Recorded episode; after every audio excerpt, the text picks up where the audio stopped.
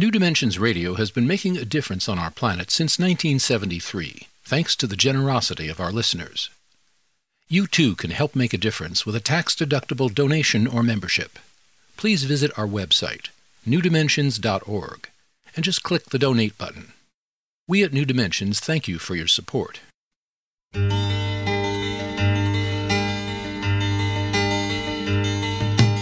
It is only through a change in human consciousness that the world will be transformed. The personal and the planetary are connected. As we expand our awareness of mind, body, psyche, and spirit, and bring that awareness actively into the world, so also will the world be changed. This is our quest as we explore new dimensions.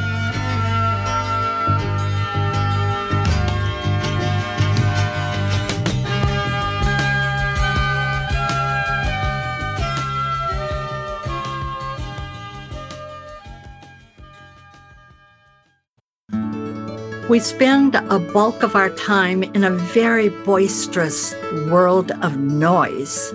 Whether it be the constant deluge of information and chat from our email and social media, or the 24 hour news cycles with its constant announcements of breaking news, even our households can be filled with noise. And despite 40 years of mindfulness trainings, we've yet to be successful in getting beyond the noise in our own heads. Studies have shown that noise has ramped up to ever higher decibels. I believe we can all agree there exists a deficit of silence in our noise soaked lives.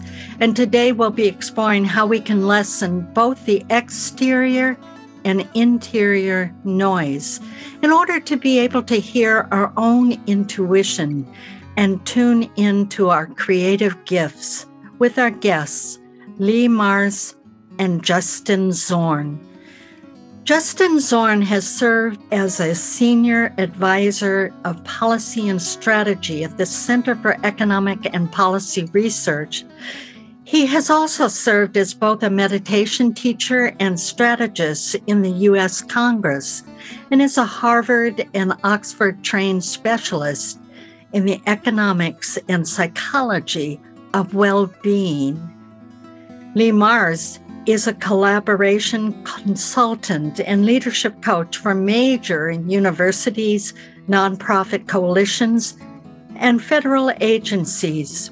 Leigh and Justin are co founders of Astrea Strategies, whose purpose is to help businesses, nonprofits, and leaders find creative and enduring solutions in living beyond the noise.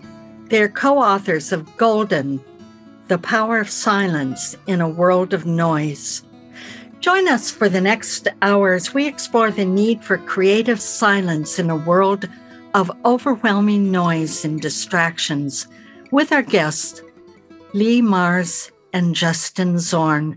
I'm speaking with Leigh and Justin from their homes by remote connection. I'm Justine Willis Toms. You're listening to New Dimensions. Hi, Leigh and Justin. Welcome to New Dimensions. Oh, thank you for having us, Justine. It's a joy to be here. Oh, great. I'm so glad you both could join me. You both have been very active in social policies, climate or poverty or mental health, many of these policies. And as you were really embracing all of this, you were looking for solutions. And somehow, somehow going underneath the solutions, you came to some strategy about noise in our lives and what that means. So I'd love for you to both share with us why noise matters. Thank you, Justine.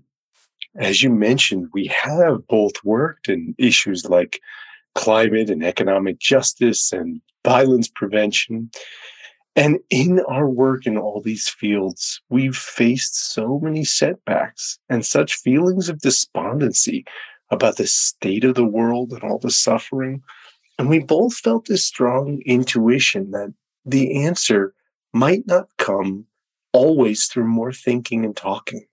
We need the spaces to tune into deeper intuition so that we could find deeper, more generative, more creative solutions. Because as you mentioned, the noise of the world is rapidly, arguably exponentially increasing. The auditory noise, the informational noise, and the internal noise. So we've been following this intuition and studying what it would mean to bring forth more silence so we could find more creative solutions. And that's really what this book is all about.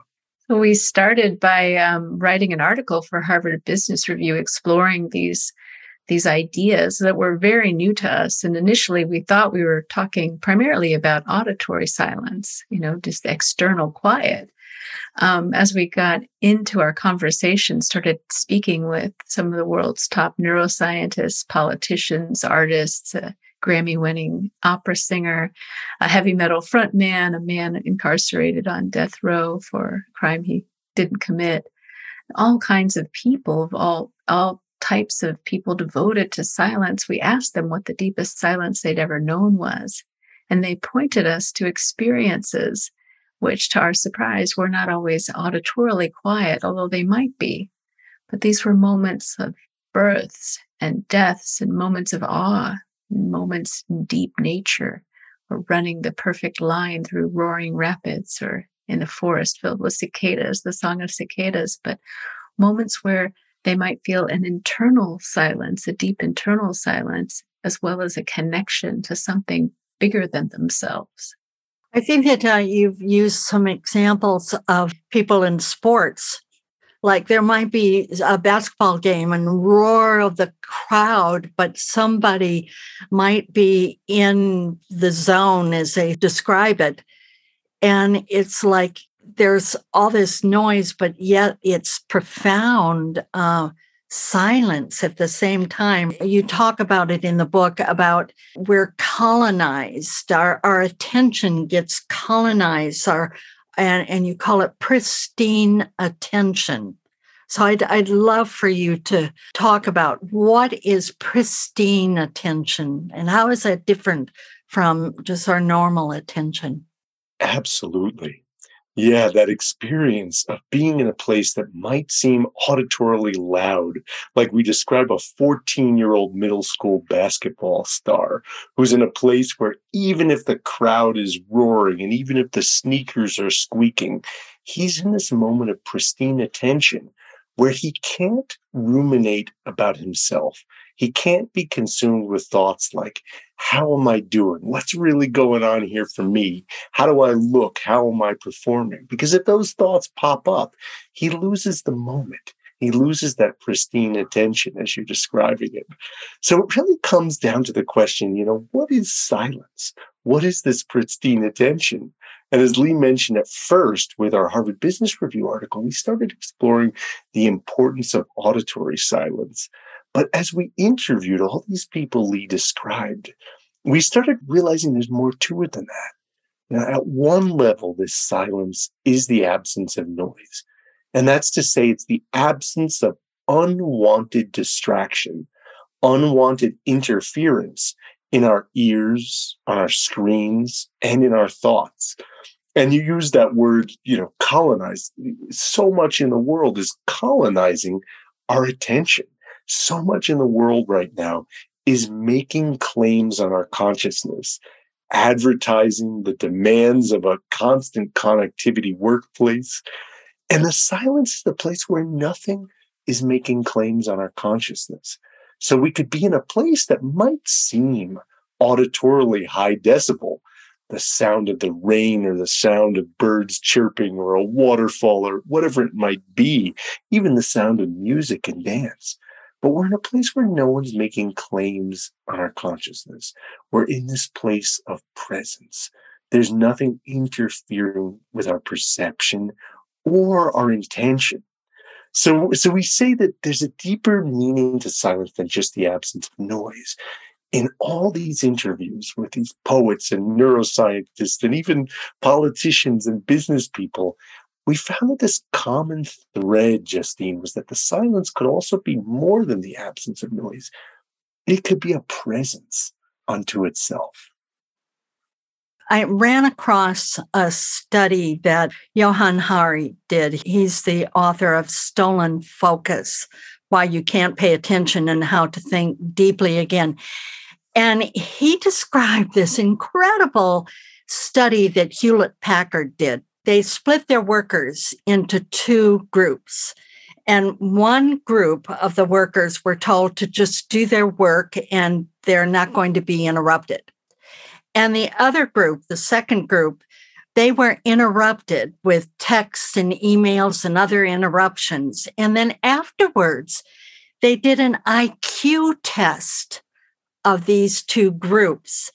And what they found that the people who were being interrupted tested 10 points worse on the IQ test than the people who were not interrupted.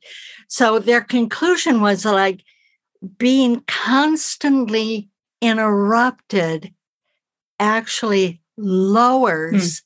our intelligence. Mm-hmm yeah. And and that's what you talk about in the book. I mean uh, it lowers our ability to be creative. It it lowers our ability to come up with the kind of solutions that need to be uh, that we need in this time. Um, so, any any comments on on that particular study and how it goes along with the work that you have found? Yeah, his work is is phenomenal. We really appreciate that book, and it does feel like it, we're sort of all addressing these issues from maybe a different doorway, or but in this case, a pretty similar one. Our attentional capacities are maxed out by this life that we're saturated in noise we our ability to process information has not increased it, it, you know for thousands, hundreds of thousands of years not significantly anyway and yet the demands on our attentional networks is ever increasing and uh, unrelentingly so.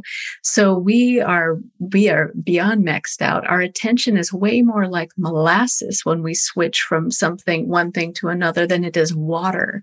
It doesn't instantly shift. There's a cost. So this all makes sense to me what you're describing. And that's part of why we looked to um, the neuroscience of what's happening here in terms of noise and silence and distraction. And we did look to a middle schooler in particular. And we talk about Jamal because he is in this state of, you know, life. And many of your listeners will remember all too well. There's a lot of internal noise going on, a lot of distraction, right? It's just part of that age, part of that developmental stage. But still, he can find that pristine uh, quiet that place where there's no space for self-referential thought. This is using the thinking of Csikszentmihalyi and his flow states, which you were referencing, Justine. When we get into that state of flow, our attention focuses and there's no extra attention left over to be so ruminative and be so distracted. We focus in on what it is, the task at hand, and we can feel this blissful quiet. This is a universal experience.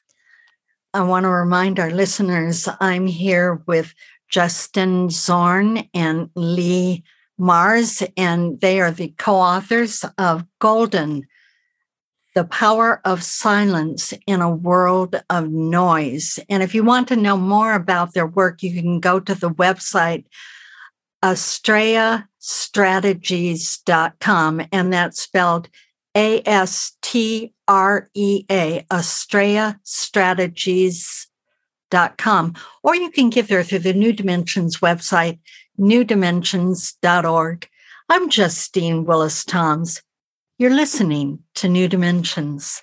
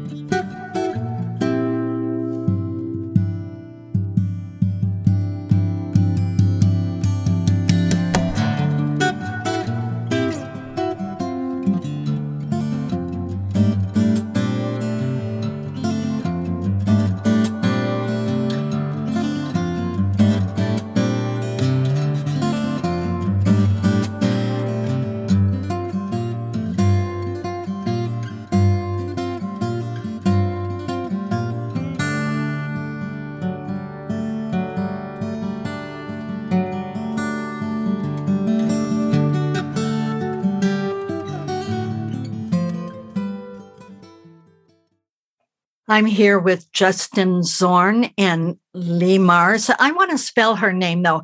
It's L E I G H, Leigh Marz, M A R Z. So just to give you a visual or auditory auditory help with uh, the spelling of her name and Justin Zorn Z O R N.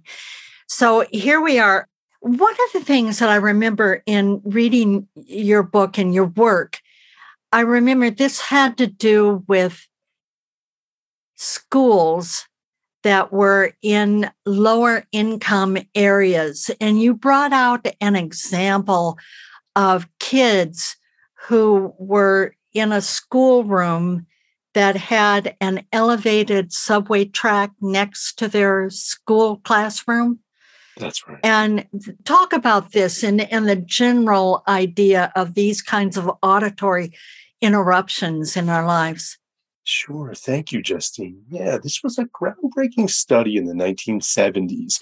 An environmental psychologist named Arline Bronzaft found that the reading test scores of Manhattan middle schoolers whose classroom faced this high decibel elevated subway train lagged up to a year behind those of students in the quieter classrooms on the opposite side of the building. And we found in our research that lower income areas tend to be exposed to much higher decibels of noise, of, of sound and stimulus outside. And one thing we explore in this book is this idea that noise begets noise. And by this, we mean that auditory noise, these kinds of distractions, often lead to internal noise. So when a student, for example, is paying attention to a reading lesson and that subway train comes by, their thinking is interrupted by this bottom up stimuli that comes in and breaks the chain of thought and then leads to all sorts of internal noise. Maybe the student was paying attention, but when there was that interruption, the attention was broken and it takes time to get back on track. And we're seeing this all over the place in an age when we're receiving constant pings and dings of cell phones and smartwatches and, and you name it, every kind of device. But one of the core ideas we, we brought forward in this book in, in setting up this idea of noise is that noise, this unwanted distraction, exists in our ears, on our screens, and in our heads. All this noise that's distracting us with from what we're attempting to perceive and what we are intending in our lives. You know, I would say too, it there's no um, space for what I would call wonder and wander, you know, to just let ourselves wonder and wander. And I believe that that people their creativity comes from that kind of space. And it's unique to each one of us because we bring our own life experience to it. If we just kind of relax and allow ourselves to wander and and so that's a little different than being in a classroom and paying attention i would say in in that case that there there's a real cost there i think it's called um, switch cost effect you know that you can't just get right back to it to to that which you're concentrating on so I'm, I'm kind of pulling in a lot of different threads here. So any any comments and and what your experience is with this? Yeah, our professional experience is that part of what we're really interested in is those folks who are working on really complex issues like climate change or like removing toxic chemicals out of our products. If they come at it the way they have been coming at it typically you know we're in sort of a cement building with fluorescent lighting and we're sharing a lot of powerpoints and data and we just keep doing that. We kind of keep drowning in that environment. Um, it's they will they will be the first to admit that maybe we're not making any progress certainly not on breakthrough thinking really game changing thinking on these complex issues. So we love to get away with them to um, a natural environment to be connected to the thing the place uh, the environment we're trying to protect for example and and build in some downtime build in some time to rest actually. A lot of these folks are driving so hard on this very important issue that they're never getting any genuine rest. Take a nap, for goodness sake, get a good meal in you, walk out in the redwoods, feel the silence, be with the silence, and then allow for some some new ideas to emerge. You, there's a reason why we hear about those uh, those great ideas that come to us in the shower.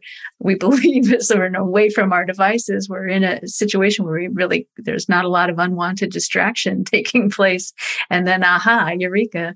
There's the idea coming through. So in our own lives, we can explore this, we can experiment with this and see what's true for us. I like to, like when you get really stuck, when we've gotten stuck on writing, to just walk away for a little bit. We get in a, in a, diff, we're in a difficult, heated meeting. The Quakers take a break in that, at a little, just a moment of pause. Silence can infuse the space with solutions, creativity, connected connectedness to our deeper intention and reason for gathering. That's beautiful, beautiful. I'm I'm also reminded of something you mentioned in your book. It's about the GDP, the gross um, domestic product. Yeah, and it measures the health of our economy. And you mentioned how, okay, a, a pristine forest isn't included in that, but if you cut down a pristine forest, they add that to the economy. And so you you talk about how silence gets implicitly priced at zero.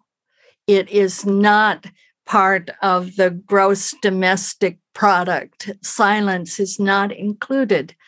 So, what do you have to say about that? And what is your research showing you about that? Mm, thank you for sharing this, Justine. It really is a marker of how we as a society measure progress because we use GDP to measure almost everything that matters at a societal level. How is a president doing? How is the business cycle doing? Are we in a recession? Are we in a boom time? Are people's living standards improving? But implicit in the idea of living standards, our quality of life, is that we're really happier, we're healthier, we're doing better.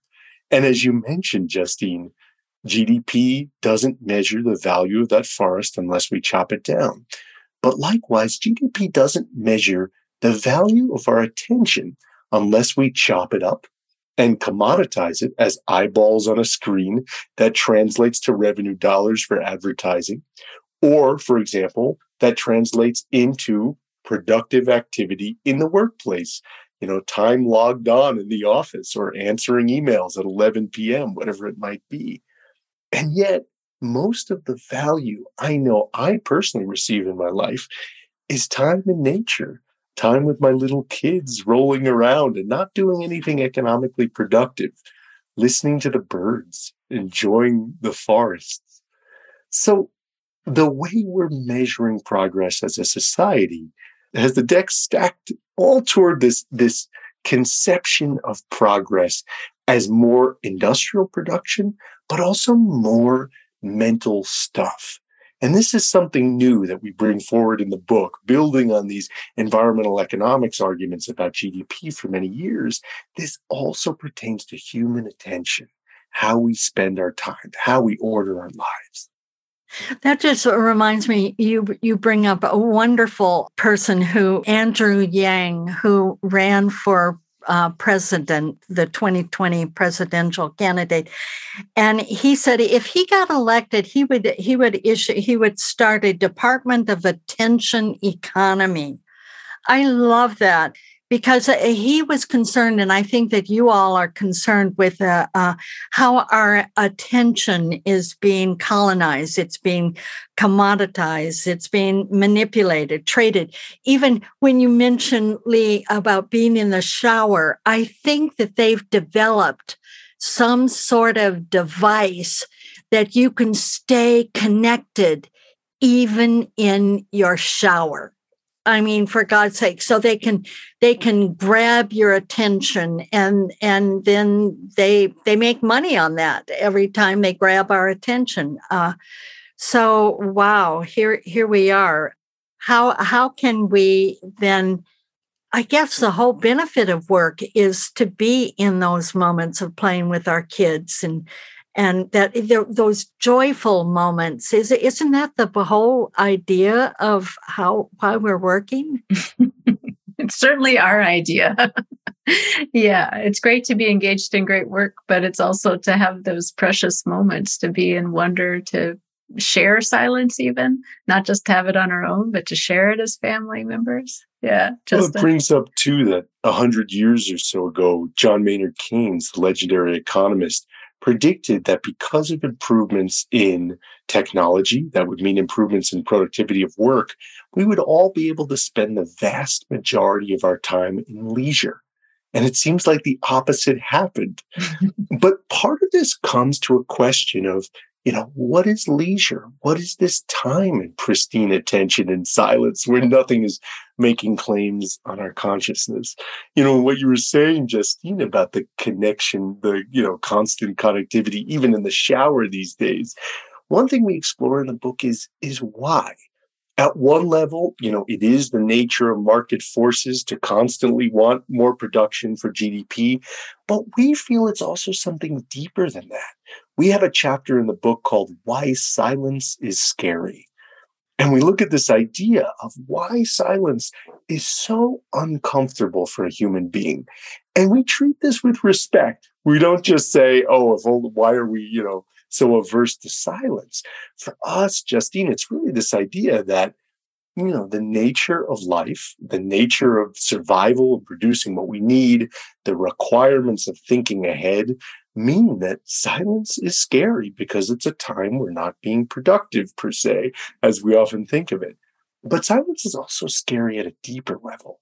Nietzsche spoke of the horror vacui, the horror of the vacuum, that when we encounter the space where there's nothing occupying our attention, it's frightening because that's the time when we really have to face ourselves. There was a study at the University of Virginia recently where undergraduate students had the option to sit alone in a room without their cell phones or any entertainment or be shocked by a painful electric shock. And after 15 minutes, most of the students decided to shock themselves with a painful electric shock rather than sit in silence, which sounds like a commentary about, you know, Gen Z or digital native generations, but it's really not. This is something that goes back millennia. And we, we explore this in the book, why silence is so scary, but how if we get through this fear and aversion to silence, what we find on the other side is what you spoke of, Justine, in the in the beginning of this segment is intuition mm. is greater fulfillment is greater humility and greater wholeness yes and i i, I know that you mentioned in the book uh, one of the scariest places in any filmmaking is when it's silent and we're just sitting there and there's no music or anything else and that's the most terror producing moment in any movie. I'm here with Justin Zorn and Leigh Marz, and they are the co authors of Golden The Power of Silence in a World of Noise. I'm Justine Willis Toms. You're listening to New Dimensions.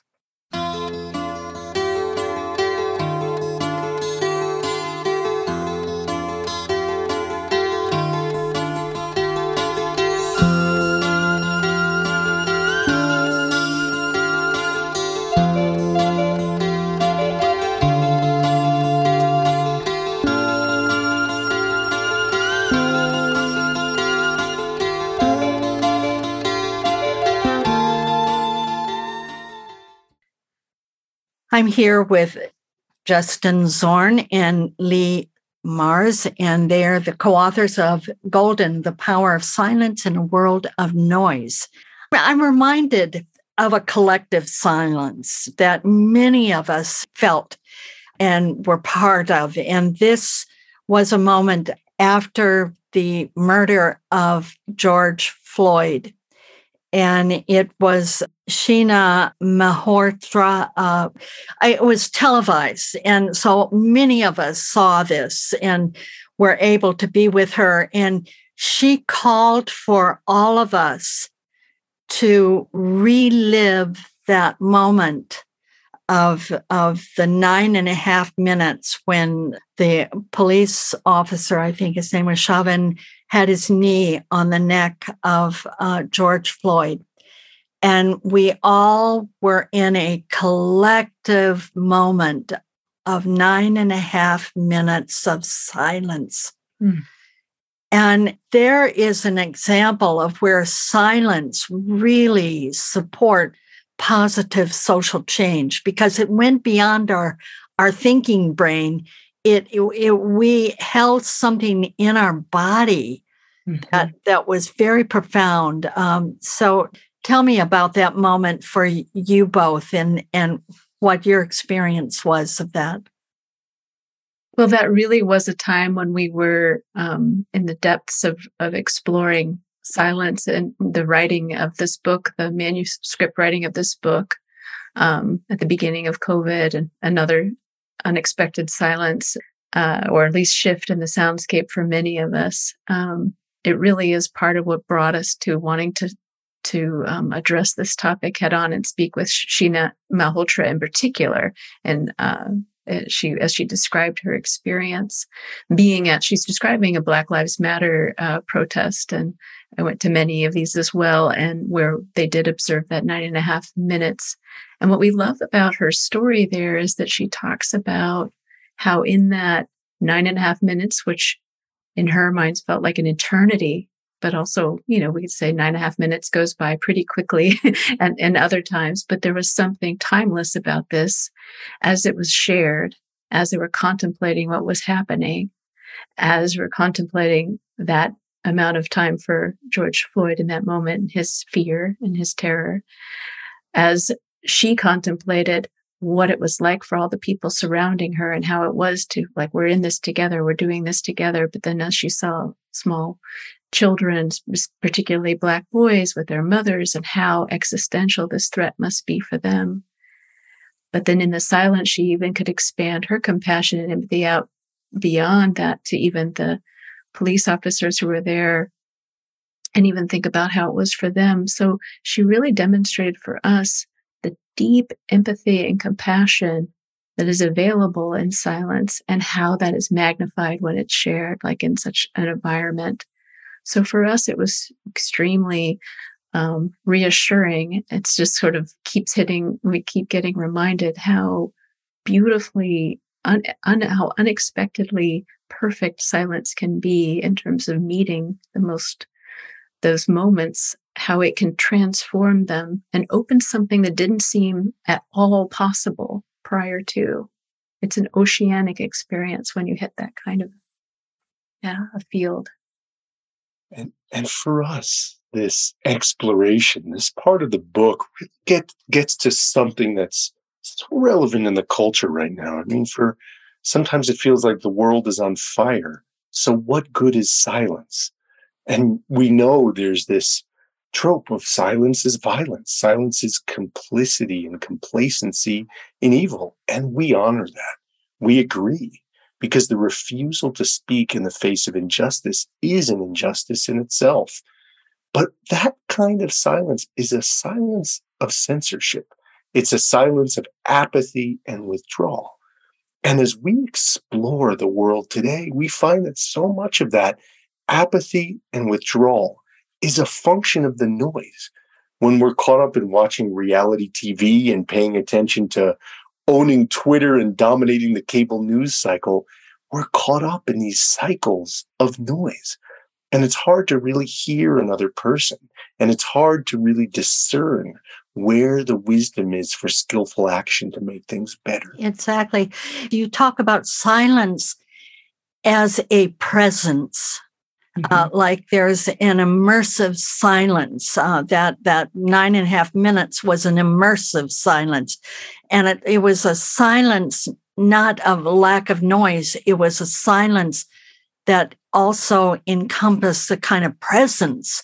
Uh, mm-hmm. Uh, please speak uh, speak mm-hmm. to that. Yeah. Um, Gordon Hempton describes that type of silence as time undisturbed and it also as the think tank for the soul. That's the kind of presence we turn to where we don't get into the hard definitions of that kind of silence, but instead turn to all these beautiful, wise people who bring in their definitions. So another one is Pir Shabda Khan, a Sufi teacher and mystic who tells us silence is not silent at all. It's teeming with life and joy and ecstasy, but it's quiet of thoughts of the self. It's quiet of foolishness. I, I, I love that. I love that. And that um, I'm reminded of a very positive um, moment that I had um, because I know you ask in the beginning of the book, have you ever experienced silence, true mm-hmm. silence? And it made me think of a moment that was very, very positive, and it was um, in 2003 when uh, Jennifer Berezan uh, did uh, it was called praises for the world. Uh, it was a performance. I think it was the second time she had done this. I was with a group of women friends and we were in the scottish rite auditorium in oakland and that's an interesting place because it's not just set as a stage where you're on one side looking up as an audience at the stage the audience is in a horseshoe around the stage. Mm. And she had us chanting praises for the world, this very simple chant, all day long. So the audience was chanting the entire day while 60 uh, performers and artists and, and just incredible people performed all day long. And so this went on for the whole day. And at the very end, without any direction, without anybody saying, okay, now we're going to whatever. There, everyone in the auditorium, 1,500 of us, were in profound silence, not even a cough. Mm. And that went on, I believe, for five minutes. I mean, it wow. went on for a long time for a group of people to do that. And it, it changed my life. I mean, it was so profound to feel that shared space of silence. And I know you talk about that in the book, uh, that shared silence can be uh, magnified in mm. some way. And, and it's very, very helpful to us as human beings to have those moments. Uh, any any comment or any ideas? There's so many. Yeah, there's. It, this reminds me of a a quote. Well, maybe paraphrase here by Susan Sontag that great art leaves silence in its wake. It's one thought that comes to mind, and I love those moments after being together and building, and the music and the sound, and then a shared experience, and that the only response is the only like the the best response possible. The best way to honor that is to be in silence together and that no one even wants to move or breathe. And we had this a very similar story in the book we'd love for you all to check out uh, joyce didonato the grammy winning opera singer who did this three year tour of peace and just looking at peace in, in a time of turmoil and time of chaos. And after that final note uh, of this three year tour that ended in Washington, D.C., that Justin was le- lucky enough to be in. He can speak to that too.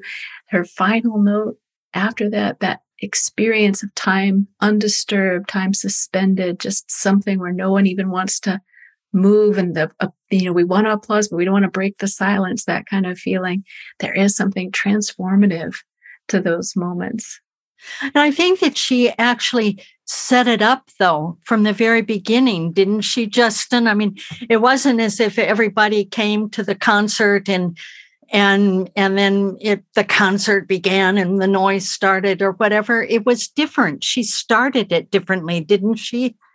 She was working intricately with the silence and sound as this as this intricate ballet so that people could be together and really feel. Because as Leigh mentioned, this was about the political situations and about the division and violence in the world. And how do we feel our way to new solutions rather than just thinking about it through the beauty of the art and also the silence, the togetherness? Because in our society today, Justine, in a secular society, in a large society, technologically advanced, there's not a lot of spaces where we come together and feel richness of presence together. It's why some people go to meditate together. It's why people go to religious services together. But as a society as a whole, it's a special thing, like what you're describing, to be in a space where we can feel deeply, even with people that we don't know. I think of, uh, you mentioned I had some experiences teaching meditation on Capitol Hill in Congress.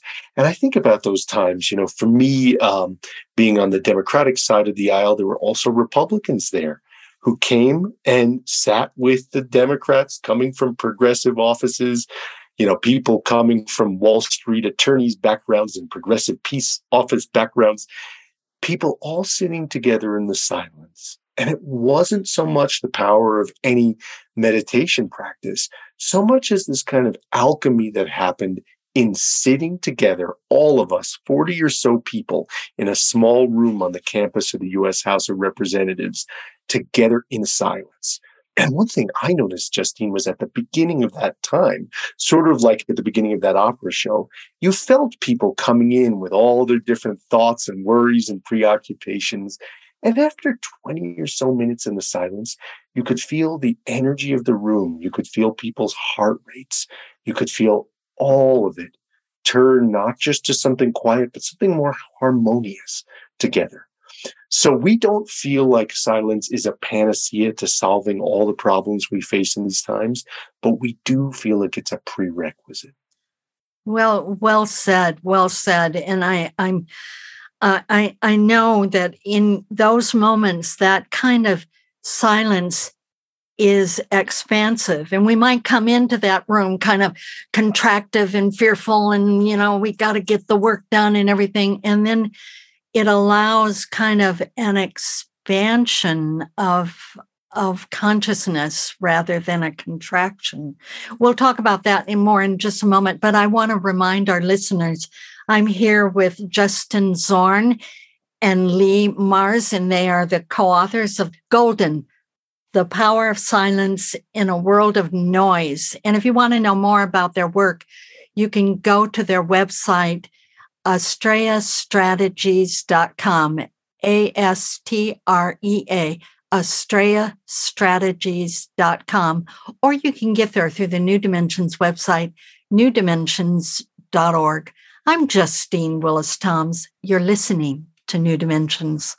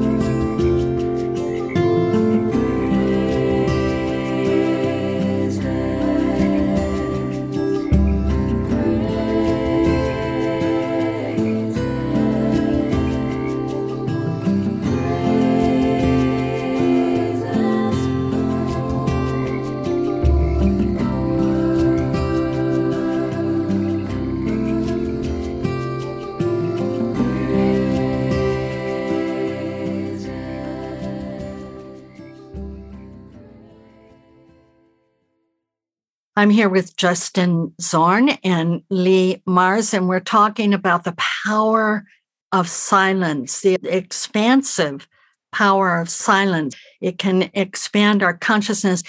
And I want to talk about um, three important takeaways in your book that just, I mean, I just got so excited about these, and I've already started writing about them. And the three takeaways that I pulled out are that we all have a sphere of influence. In other words, no act of goodness is too small or too large. And the second one is um, we all have something that we can control, and then there are things that we can't control. And so to know the difference and yet to move with that which we can control. So that's the second one. And the third one I love is to look for signals. Um, these are these messages that come to us. How, how do we stay awake to these messages that are just imperative uh, in being effective to fulfill our soul's assignment, so to speak, to, to bring our personal North Star into focus so that we can give our gifts. So, those three things, I'd love for the two of you to comment on those. I'll start us off. The primary teacher in this whole segment of the book, where we're looking at what we can do in our lives as individuals and families and workplaces, and then broad, more broadly as a society. Our primary teacher is Jarvis J. Masters, who's the man that I mentioned to you early on is incarcerated on death row in San Quentin for a crime he didn't commit. Um, so he is in a cell for 23 hours out of a 24 hour day. And yet he is our primary teacher of finding that sphere of control.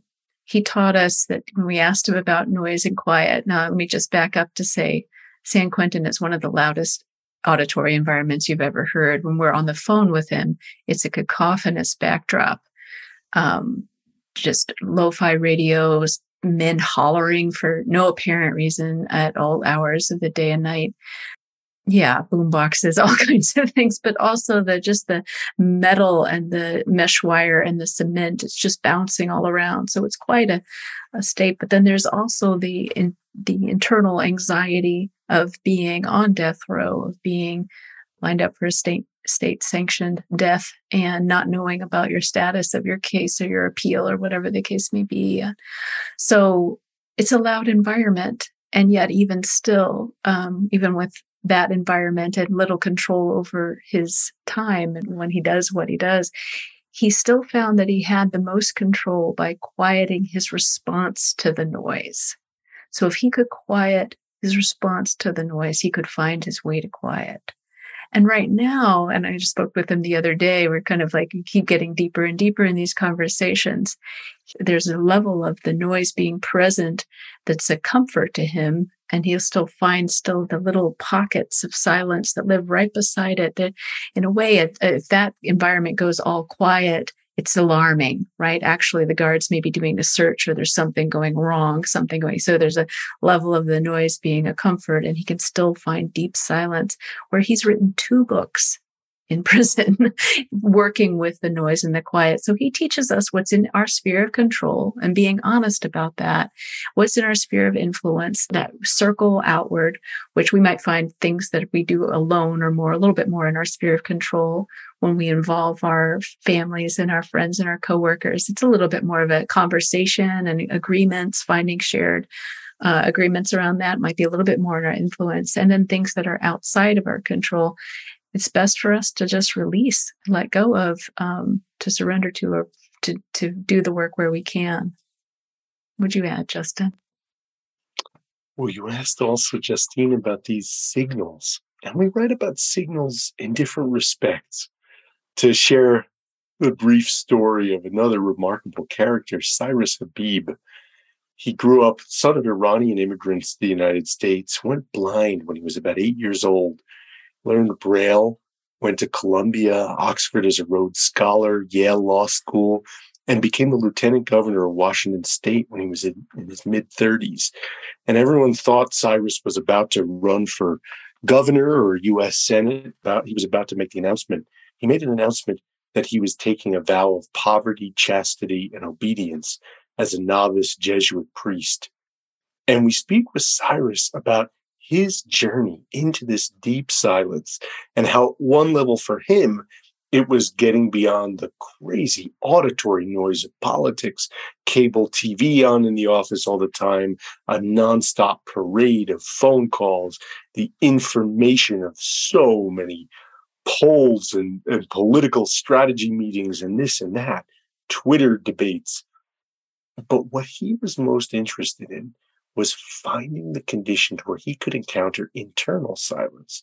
And when we spoke with Cyrus about this, he said the main reason he made this wild choice was because he wanted to develop the capacity for what he called discernment. And he talked about how he could discern the signal from the static. And the signal, he said, is what's really, truly in the heart. Mm-hmm.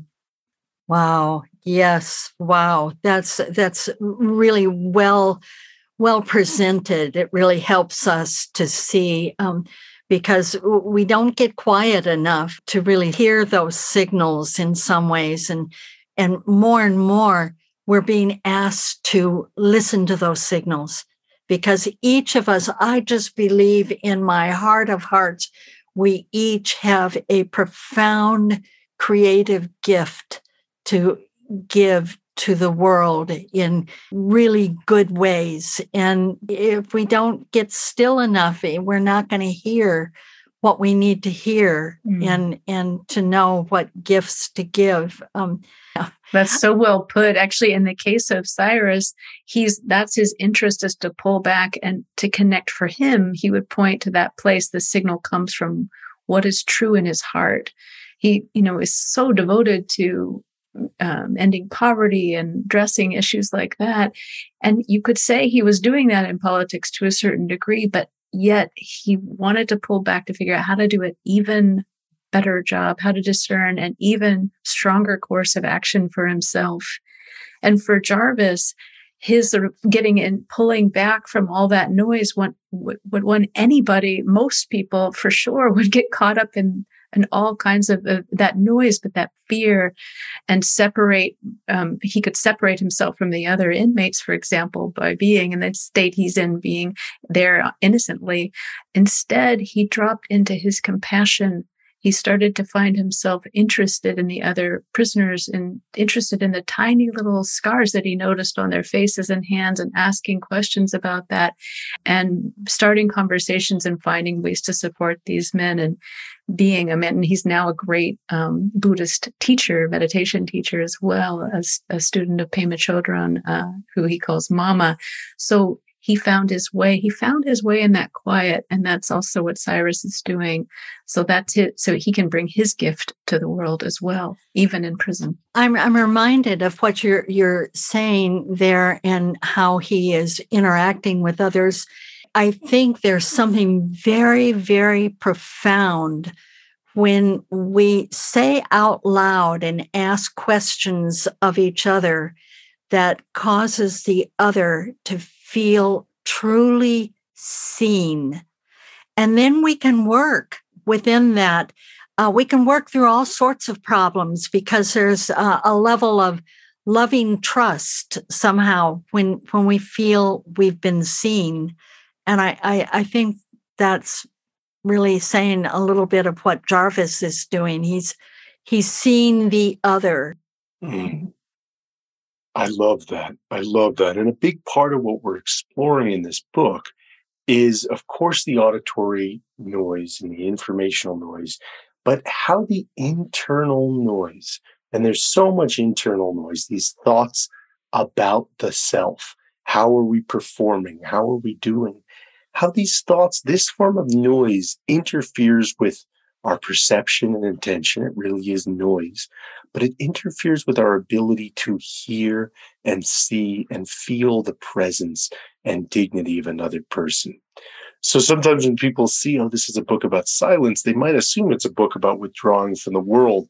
But quite to the contrary, our hope here is to write a book about deeper connection through silence and how in a world of constant connectivity, constant conversation, there's so much denigration of our capacity to connect.